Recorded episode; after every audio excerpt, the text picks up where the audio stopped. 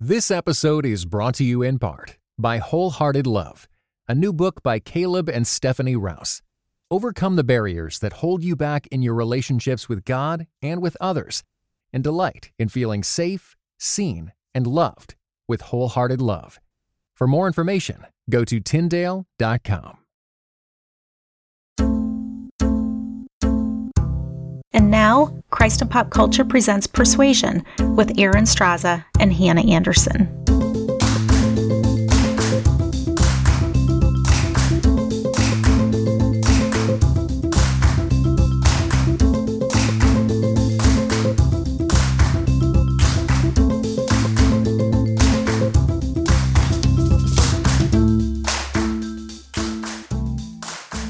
Everyone. I'm Erin Straza, and with me is Hannah Anderson. We're your hosts for Persuasion, the place where fine ladies, rational minds, and the best kind of company gather to discuss all sorts of ideas and issues. Thanks so much for joining our conversation today. It's part of our series called Growing Viral Well-Being in the Age of Corona. And each of these episodes will look at ways we are responding and reacting to the COVID 19 pandemic. And then we're seeing how we can move toward wholeness in this era. Now, in our previous conversation, we highlighted some general ways that this crisis is revealing how we think and how we operate. And now it is time to dive into something specific.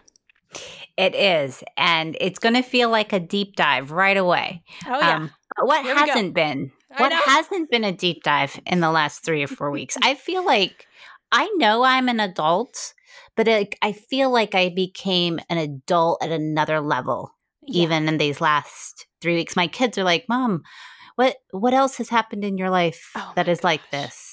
Um, I'm like nothing. nothing. Yeah, nothing. nothing could prepare us for this. No. Nothing. Not at all. But to help us do that today, we didn't feel completely adequate, just you and me, Erin, right? Mm, so even true. though we are the fine ladies of this podcast, we felt like we needed to bring on some of the best kind of company.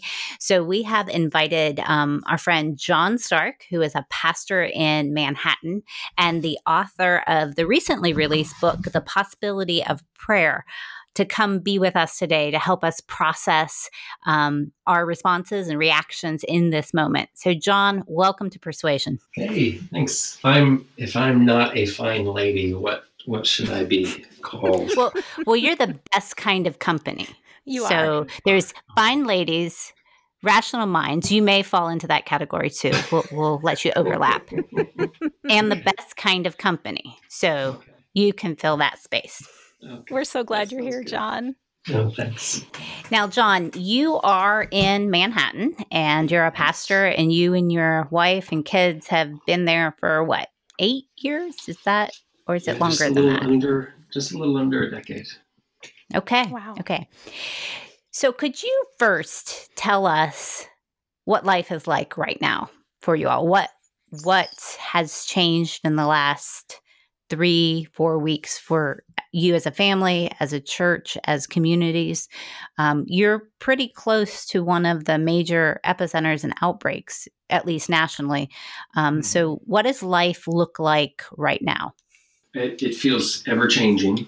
Um, feels like every day something's different. Uh, you know, just a few weeks ago, we were just beginning to plan um, Holy Week and Easter and what all that might look like, and then suddenly we we went to um, okay, how do we do church gatherings over Zoom and uh, mm-hmm. uh, things really quickly? So um, now it's just sort of okay, how do I how do I make sure everyone's doing okay? How do we think about money in the bank? How do we think about making technology uh, work for us? We have and we have a number of healthcare workers in our church who are, you know, on the front lines of a lot of these things. So staying in contact with them, talking with their spouses, working through anxiety on that level, and um, yeah, just trying to, you know, it, it, at some point because we're all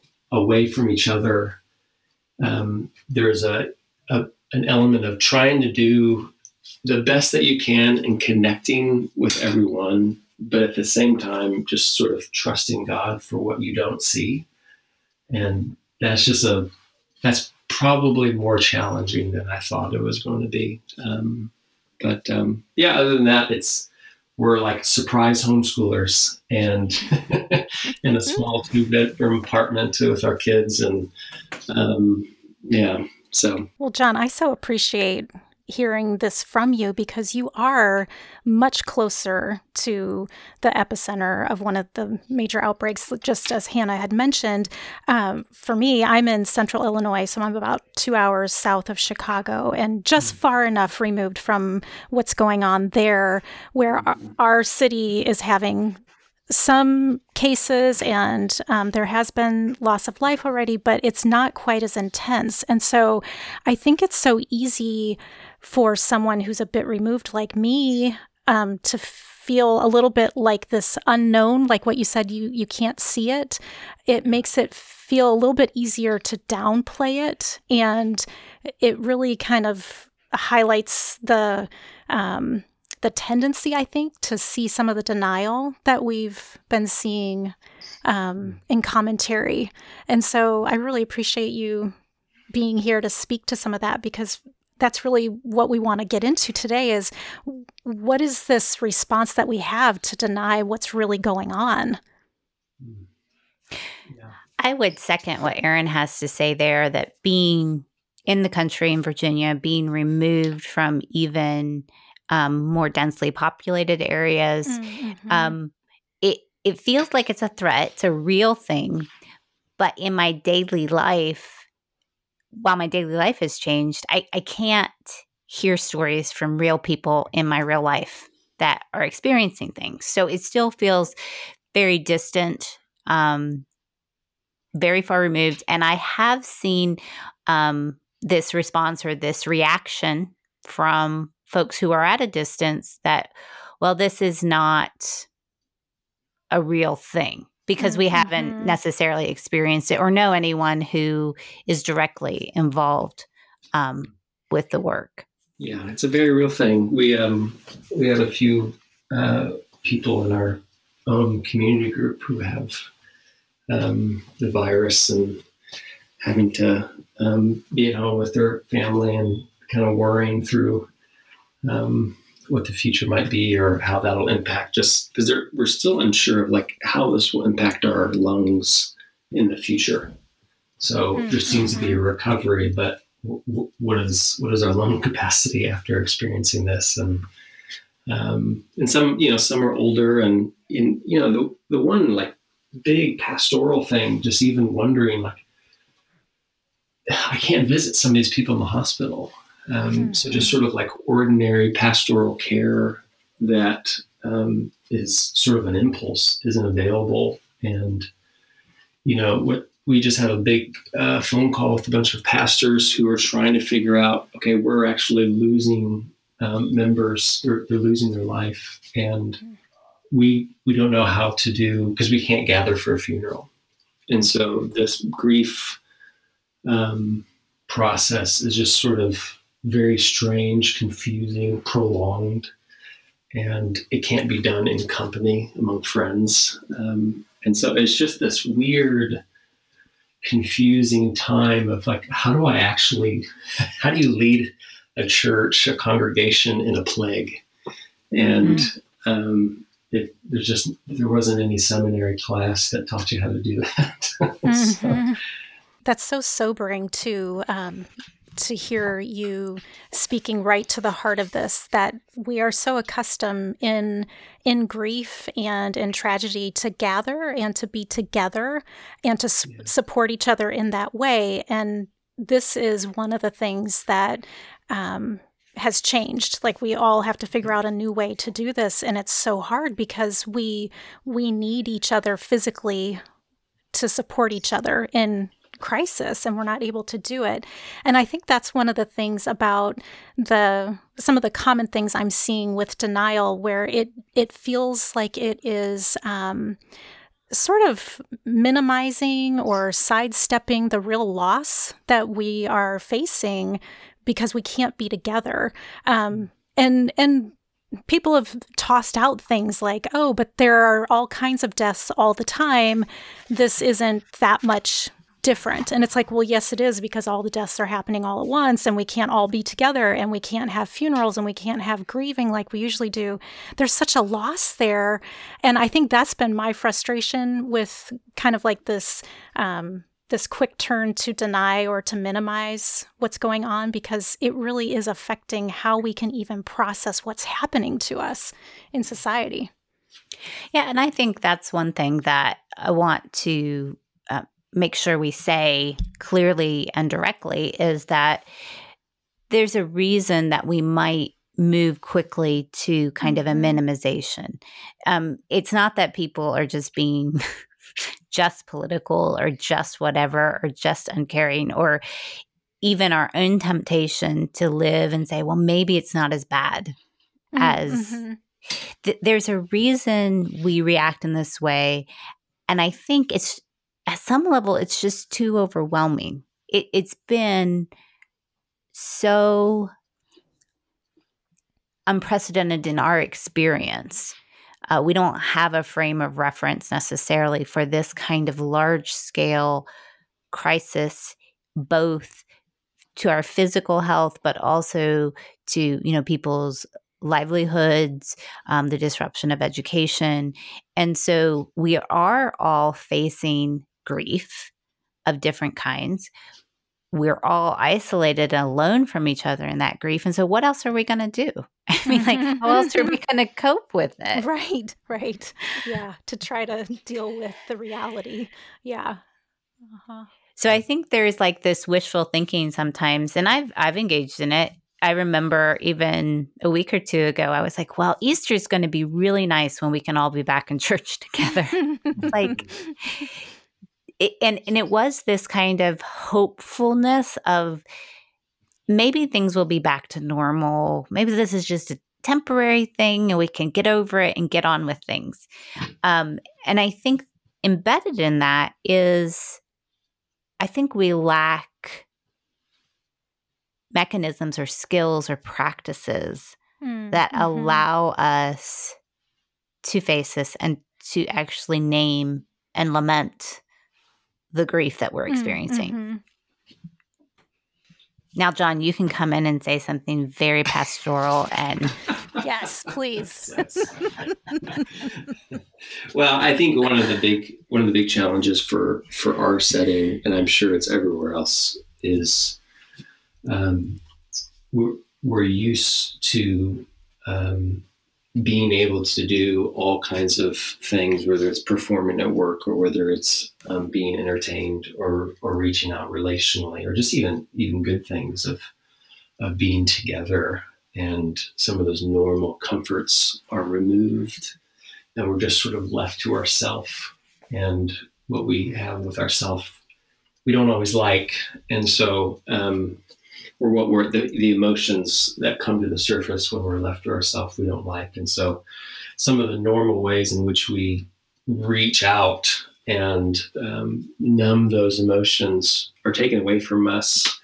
Even even good ways like serving. So many of the ordinary ways of serving people, of just human touch, of being together, of uh, even delivering groceries is, is, a challenge. Some of those things are are removed from us. And so we're left with a kind of um, weird isolation and, and dormancy that um, we're extremely uncomfortable with and we don't know quite what to do with. And even just um, among us pastors, I, I, think there's this sort of performative spirituality where we are screenshotting all of our Zoom calls that we're having with people and putting them on our social media so that we're at least giving evidence that we're productive, that we're getting stuff done, we're we're doing mm-hmm. things still. And you know, people already think we only work one day a week, and what are they thinking now? And and so just trying to give some evidence that we're we're being productive, we're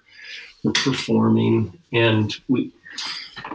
I think we're we're being proven um, that we, we don't know how to be a, a people who have like hidden lives, quiet lives, and because we're when we're left to ourselves, or we don't like what we what we have where we're very uncomfortable with it. So, you know, the when I'm doing pastoral counseling over Zoom calls or phone calls, um, the biggest uh, pastoral counseling issue is suddenly what people are finding is there's raging anxiety. Some of it's rational, most of the time it's irrational that my boss can't see everything I'm doing.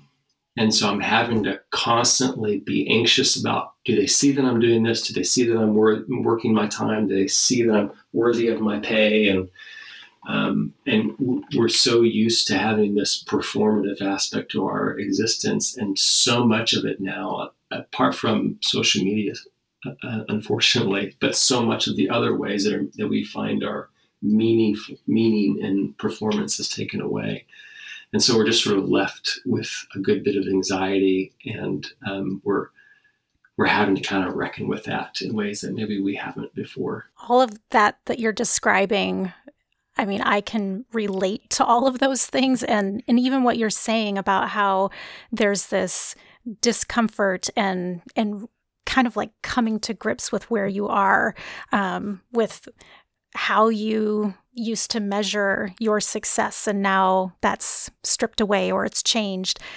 That to me is exactly why we are so prone or or we, why we desire to move toward denial it's like let's minimize this thing and let's let's make it not so bad because dealing with all this that I have going on inside, the emotional turmoil of it, oh, it's just so overwhelming.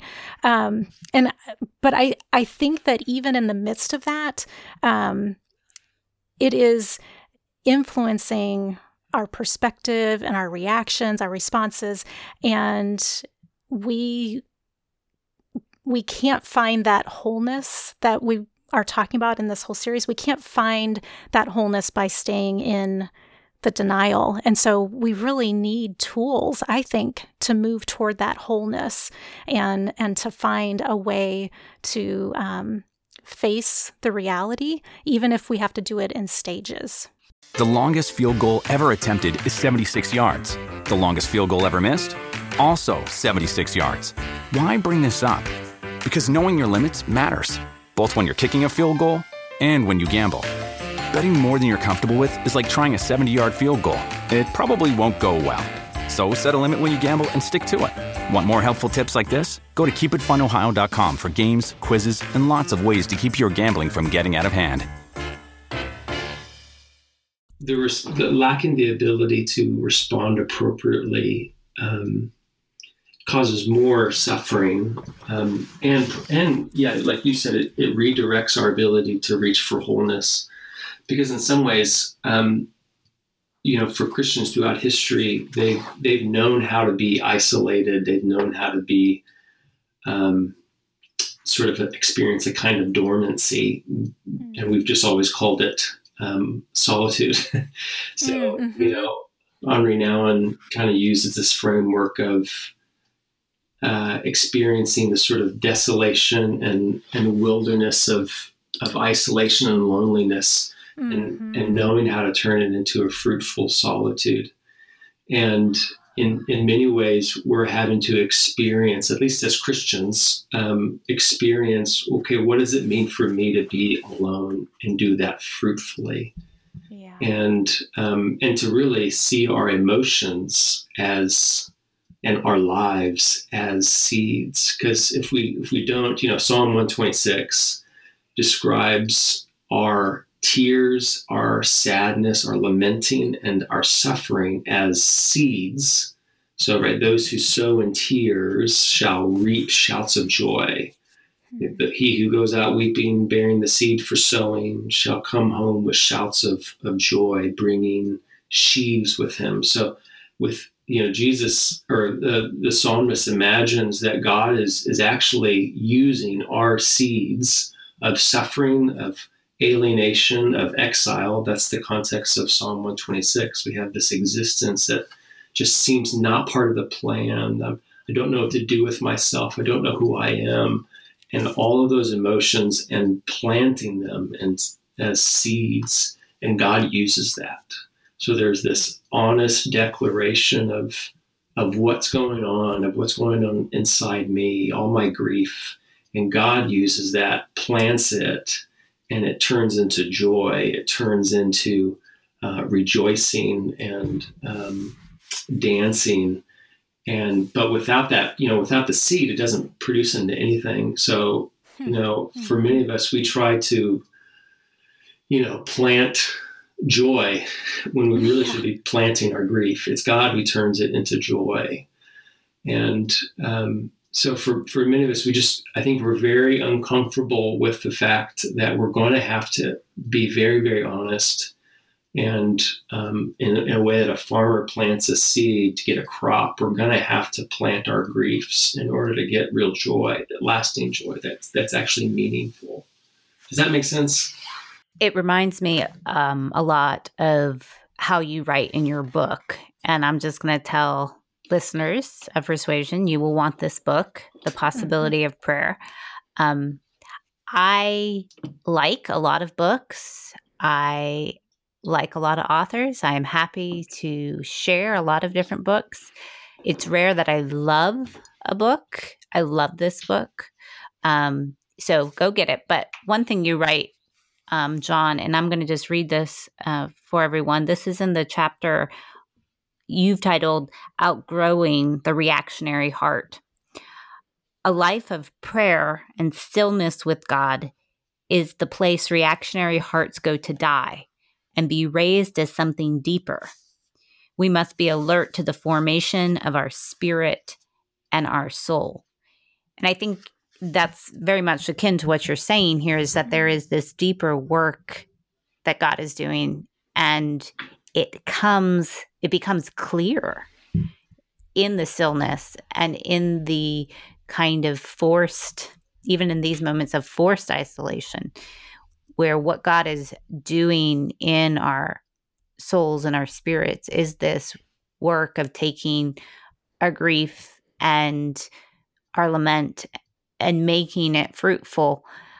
You also talk um, in this chapter about how that happens even more practically, and you kind of direct readers toward the Psalms. Yeah. Tell us about that. Well, I mean, I can't remember the exact phrasing that Calvin uses it, but he describes the psalm as sort of just like the directory of all of human emotion. So, you know, in, in some ways, um, when we are going through deep and heavy emotions, we, we actually feel like we're being acted upon. So we, we, don't feel in control of our surroundings. We don't feel in control of ourselves. And so um, we, we, don't really probably know what to say oftentimes. Um, and the good thing about the Psalms is that it's it gives us things to say when we don't know what to say. And and so, you know, like if we're in despair, it gives us despairing words. Um, if it gives us anger, if, if, we're angry, it gives us angry words. And um, and you know, I, I, think one of the things is is that the Lord knows how to heal us, um, and He because He's created us. And and one of the ways He uses healings is just getting us to say things to Him that are really, really important for us to express, even if it's anger. So Psalm 88 is a really angry psalm, and it's an angry psalm at God. It's a pretty accusatory psalm. You know, it's like, you've done this to me. it ends mm-hmm. basically um, saying, uh, you know, darkness has been a better friend than you, O Lord. And, you know, it doesn't have that redemptive turn where it's like, it starts angry, but it's like, but I hope in the Lord it doesn't end that way. It just it ends with just sort of darkness.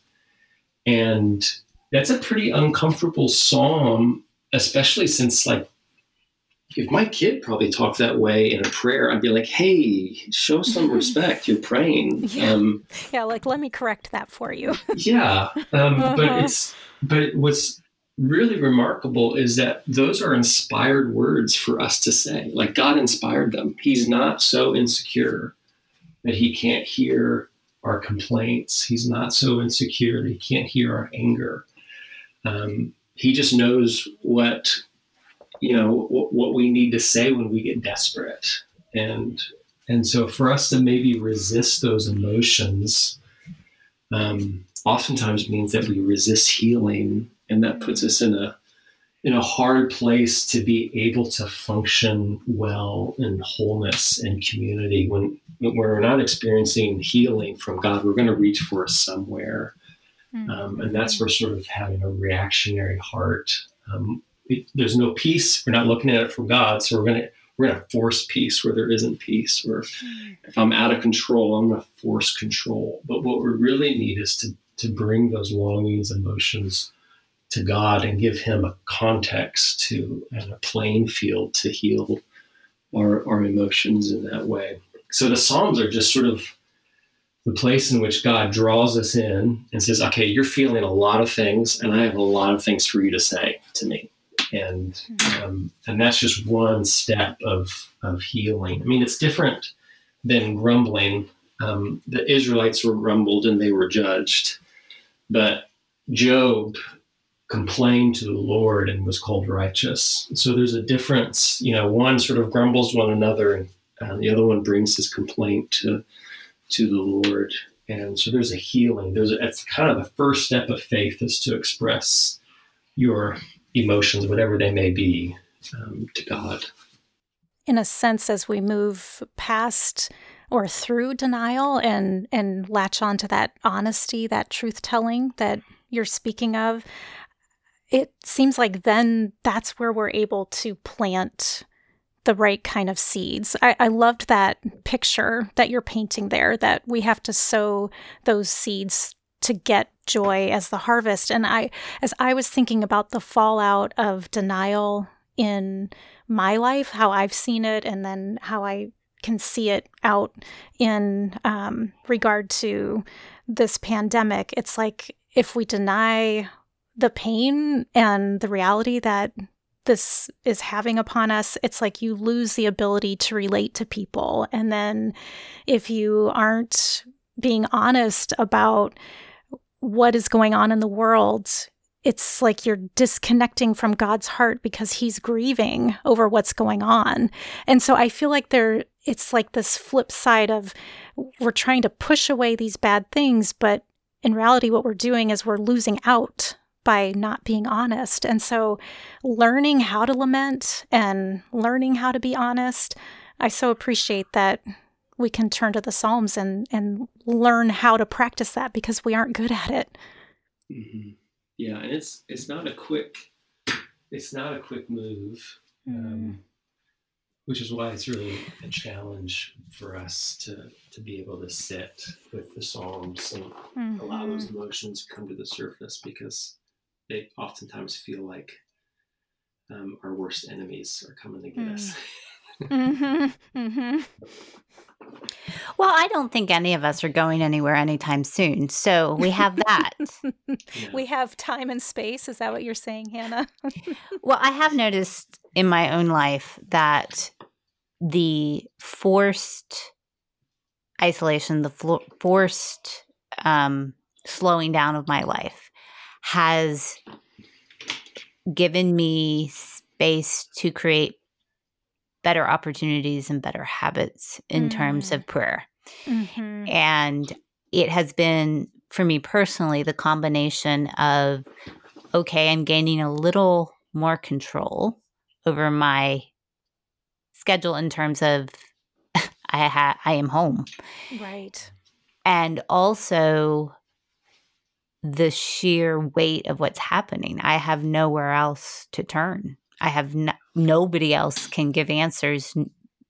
I look at my spouse, I look at my kids, I look to friends and family, and I look to the government, and nobody, like, nobody knows much more. They're not much further along. I don't mean that there mm-hmm. aren't experts. You understand what I'm saying? But we're all kind of learning this moment together. And so in my own life, there has been an unexpected welcome and a humbling, I have to say, truly humbling rebirth of prayer because of the moment. Yeah. And and my hope is that it is something that will outlive the moment. Well, I think you know if you if you go to Matthew 6, where Jesus is teaching us how to pray in the Lord's Prayer. And he's he's getting he's getting at the very he's sort of like what does a prayer look like if you really are poor in spirit? What does it look like? That means you ask for everything. Like everything is dependent upon a gracious Father. Mm-hmm. Um, yeah. You're extremely needy, and here you suddenly are. We're suddenly put in a world where we are extremely needy. Um, we we can't control how everything is happening. We're we're at the mercy of our circumstances. We're, the only thing we can do is pray. And I think what Jesus would tell us if if he was sort of present and preaching the Sermon on the Mount again, I don't think he would say, "Oh, now you're more needy than you were." It's just now mm-hmm. just being exposed as just this is actually how needy you are. You know, Jenna, my wife, um, she just texted me a, about 30, 40 minutes ago, so excited that she could order food from Costco because it usually takes like two weeks for them to deliver to us just because it's so backed up and the markets are all empty of just sort of some ordinary food. Like we had to order bulk of 50 pounds of flour. I have no idea where we're going to put 50 pounds of flour in our apartment. Um, but just like for the first time, you know, we were sitting over dinner the other night. It's like, well, let's pray for our daily bread. We don't do that and we, we actually need to, and we should have been all along. And um, I think Jesus, in some ways, is showing us this is how needy you are, really. You're dependent upon my good grace all of the time. And so, you know, one of the big hopes for me, and at least my community, um, and I think probably for Christians all over, is that as as we sense more and more our dependence and neediness, will actually experience more and more his provision and presence and care. So, you know, for so many of us, I don't think we've been aware of just how numb or, you know, distanced we are to God's presence and care. And we just not, we just don't feel needy. We don't feel vulnerable to it.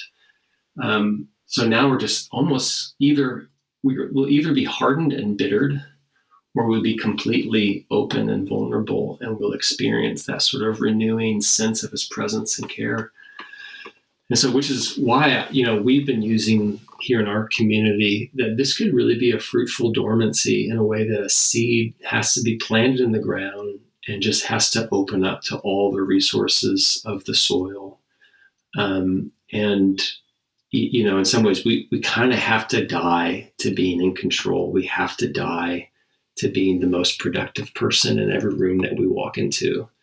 Um, well, well, we'll be the most productive person we, in every room we walk into because it's the only person in the room is me um, for most of us. Um, but it's it, there's just there's no performing right now. It's only being seen by God right now, and it's it's a it's a, it's a new existence. It's a new it's a new kind of way of thinking about ourselves that people have denied for so long. And so it could be just a really, really fruitful season for many of us. And when we come out of this dormancy, it'll be a kind of new fruitfulness with new resources we just didn't know we had before. Well, John, that word about making this dormant time fruitful in terms of our pursuit of God. I feel like that is just such a needed message and um, it's hopeful even though it's facing the reality that things are just so difficult right now and um, I'm just so appreciative that you're here um, talking with us and joining this conversation. I appreciate your gentle insight and your manner. I think that um, so many people who are listening are going to appreciate that. So thank you so much for joining us and being with us. Yeah, we so appreciate it. Yeah. Well, that's going to do it for this installment of our Growing Viral series. Um, but listeners, you can jump right into the next installment because uh, those are all downloaded and, and delivered. They're right there for you to listen to. Um, in the next episode, we are talking about the uptick in anger and frustration that come with living in this viral age. You have been listening to Persuasion with Erin Straza and Hannah Anderson, an official production of the Christ and Pop Culture Podcast Network. Please rate and review the show in iTunes and check out our other shows at christandpopculture.com slash network. Theme music by Maiden Name.